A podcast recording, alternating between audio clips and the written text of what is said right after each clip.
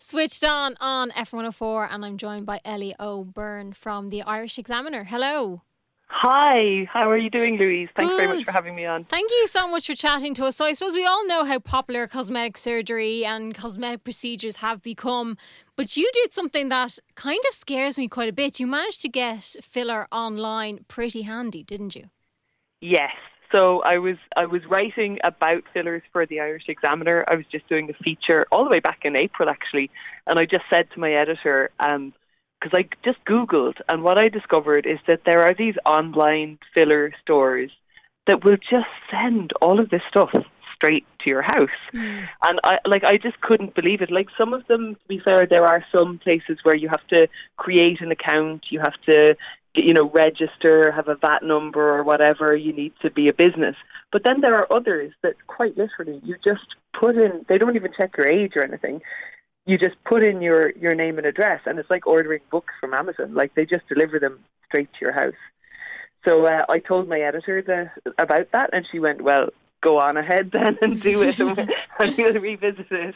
Uh, and so I just placed an order, and within about a week, and for a cost of it was 214 euros plus 50 quid VAT and a 9.99 postage fee, I got sent out three different intradermal injectable uh, cosmetics that are that are widely used. And obviously, you're not medically trained. You wouldn't have any idea really probably how to use these things. So No, but if I wanted to start injecting tomorrow morning in my own kitchen, I could just print myself up something that said that I was qualified. I could make myself a nice certificate on Photoshop and I could just make myself a Facebook page and offer some prices and off I go. That's the situation at the moment. So you've been sent filler. Do you know what's in it? Yeah, and that's one of the things that really interested me because, and this is going to get complex for a second, the way regulation works in Ireland is that um, the HPRA, uh, the Health Products Regulatory Authority, uh, told me that basically uh, fillers are, are, are marketed and are licensed as medical devices and Mhm. not as medicines, right? Okay. But when I placed this order, the, the, the substances that were in them, so like hyaluronic acid is the kind of base, you know, everyone's probably, anyone who is remotely interested in beauty is probably familiar with that term. You get it in moisturizers and different things as well. And that's the, the base. But uh, the things that I ordered, so I ordered uh, something that is described as something as a de- depigmentation, so like maybe to remove age spots and that type of thing. Um, and I ordered something that was marketed as uh, something to treat cellulite.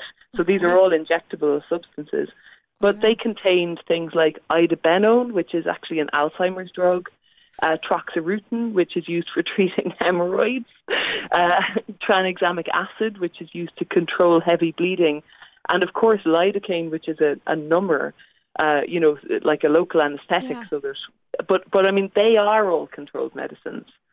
So I got back to the HPRA. In the end, after much back and forth, I sent them pictures of the boxes, and they finally said to me, "Oh yeah, well we actually think that these are probably in in breach of of the law, and we're going to look into it." And they wouldn't give me any other comment other than that. So there's just clearly this kind of huge gap. The HPRA is not responsible for licensing practitioners, so they're not responsible for like whether or not people are medically able to do this stuff. Uh, that would be the uh, the medicines board. What So are there just is this big gap, this regulatory gap, where like, yeah, I can get my hands on this stuff and I can just work away and start injecting it. what are the current regulations around it? Um, so uh, under so the HPRA relies on the on the EU Commission. So the EU Commission has something called the Medical Devices Regulation, uh, and I contacted the EU Commission as well, and that's quite a bureaucratic thing that takes quite a long time. And uh, eventually, they told me that that's all above board as as far as they're concerned. When I when I showed them that the products I bought also had things that are licensed as medicines in them, I got kind of a radio silence on that. Mm. Uh, so so the current regulation is that uh, is that these products are considered to be medical devices without a, a medicinal purpose. And that's the reason why, uh, you know, like say if I wanted some things, like say for example, Botox, right? Yeah. That's a branded product Yeah. and that's an anti wrinkle thing. And that is a licensed medicine because, of course, it's botulism. It's the toxin from, from botulism. Uh, and that can only be injected very strictly by medical practitioners, uh, doctors and nurses, and I believe dentists as well. So that means it's harder to get your hands on. But because these fillers are not considered to be medicines, uh, they are just sent out to your home address. That's so which is just wild. concerning. So yeah, concerning. it really is. Yeah. You shouldn't be And I- injecting like the- these these medicines just randomly into you at all. I mean, the uh, I spoke to a woman uh, today who is a, a dermatological nurse, and she said that she's aware of of filler parties where alcohol is served, where like people are in their homes and they are having fillers and having a few drinks while they're doing it. Oh my goodness, what are we doing? An- another surgeon, because I spoke to a lot of plastic surgeons for this, and they've told me that they've been trying to warn the health minister of the problems with this stuff for successive health ministers, like over the course of the past 10 years, basically. Um, and uh, so they, they had various different horror stories. I mean, the worst things that can happen are things like necrosis, where part of your lip is going to turn black because the flesh is dying oh because you've cut off the blood supply. Um, uh, various different types of nerve damage that could give you something like Bell's palsy or could affect your speech. One doctor even told me that uh, blindness can happen. You know, people who have them injected high up, maybe on their cheekbones to accentuate cheekbones and stuff like that. If that's being done by somebody who doesn't understand anatomy, they can actually cause uh, really severe damage to your face.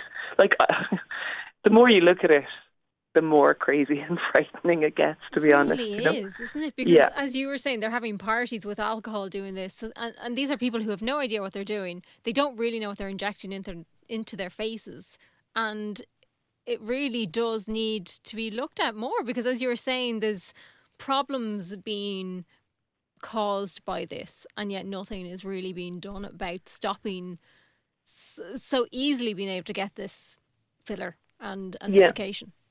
And another very weird situation that arises is that even though it, the, all of these things, the fillers themselves, are not licensed medicines, everything you need to treat them is a licensed medicine. Mm.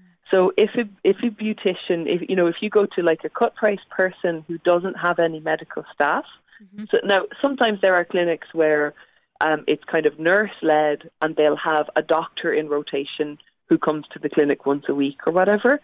Um, but other places that are just beauticians where they don't have anyone with proper medical training o- on hand, um, they're not going to be able to help you solve the problem.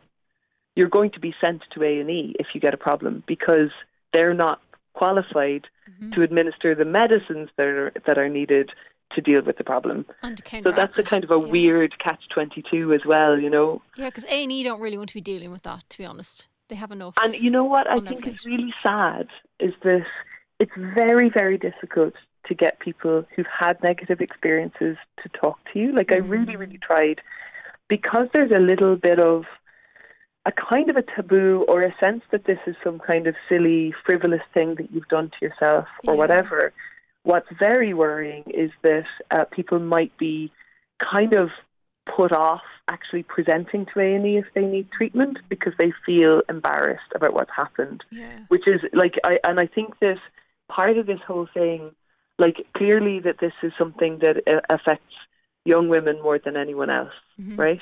Yeah. And and I think that's partly because when when first cosmetic surgeries and cosmetic procedures came in, you know, I don't know what, going back 15, 20 years, Botox arrives on the scene, and it's mostly uh, older women with high income, maybe professional women and stuff, that are getting this done. But because this is so cheap now, you have students, you have really young girls. They've seen it on Instagram, they've seen all celebrities with these things, and there's kind of a bit of like peer pressure surrounding it, and they decide to try it out. They go to someone unregulated because they're just looking for a good price. Yeah. And then they end up in these situations. So yeah, I think there's a lot there, you know. A black market situation, which is not not ideal. Is Yeah, I mean, I suppose the black market side of things is the real DIY thing. There are a lot of like beauticians who, you know, have gone off and done training, Yeah. but the thing is, is that it's not anatomical training. This is not the same basic. as going Yeah. and doing your medical degree. You know, like yeah. So, do you think there should be sort sorts of warnings maybe on social media then towards this? Um, that's something that Professor Sean Carroll, one of the uh, plastic surgeons that I spoke to, told me. He said that he thinks that in the lack of, of any other form of regulation, if the EU isn't willing to re- review these laws, if the Irish Health Minister isn't willing to step it up when it comes to licensing and who's able to get these substances, that he believes that at the very least uh, that we should have some kind of like public health awareness campaign Yeah. targeted like on the platforms that young people are using, like on Instagram, on TikTok, you know, just to make sure that people know the risks involved properly. Um, I I suppose probably because in line with my work, like I'm not a campaigning journalist, like I just write a variety of different features on a variety of different topics. But I'd always go back to like the people who are in public service and the people who are paid to do their jobs and help protect us. And I actually think that I'd like to see some MEPs step in hmm and go back to the EU Commission and say this regulation isn't working. And I'd like to see the Minister for Health take the same approach and maybe look at introducing new licensing requirements for administering this stuff in Ireland. Yeah. So, like, I just think that the lack of political will comes from the fact that it's not seen as a serious topic. You know, and I think that that's to do with the fact that, like, sorry, but I think it's to do with the fact that it's young women that it's affecting. I think it's considered frivolous and vain or mm-hmm. whatever, mm-hmm. and then as a result of that, there doesn't seem to be the political will here to tackle it. But like we've had, so the HPRA told me that they've had eight reported adverse incidents in the past five years about fillers. That seems really, really low, but that's the, the absolute tip of the iceberg. But also, they're probably the ones that are showing up. The rest are probably just getting on But that's it. a or- self-reporting, like that's mm-hmm. a self-reporting system. So mm-hmm. somebody has to decide they want to report it, mm-hmm. and uh, bet your bottom dollar that there are, many that don't. you know, hundreds for every single one of those. There are hundreds of girls that have experienced some kind of a problem out of this. You know. So it is an issue that needs to be looked at a bit further. Thank you so much for chatting to us. Thanks very much.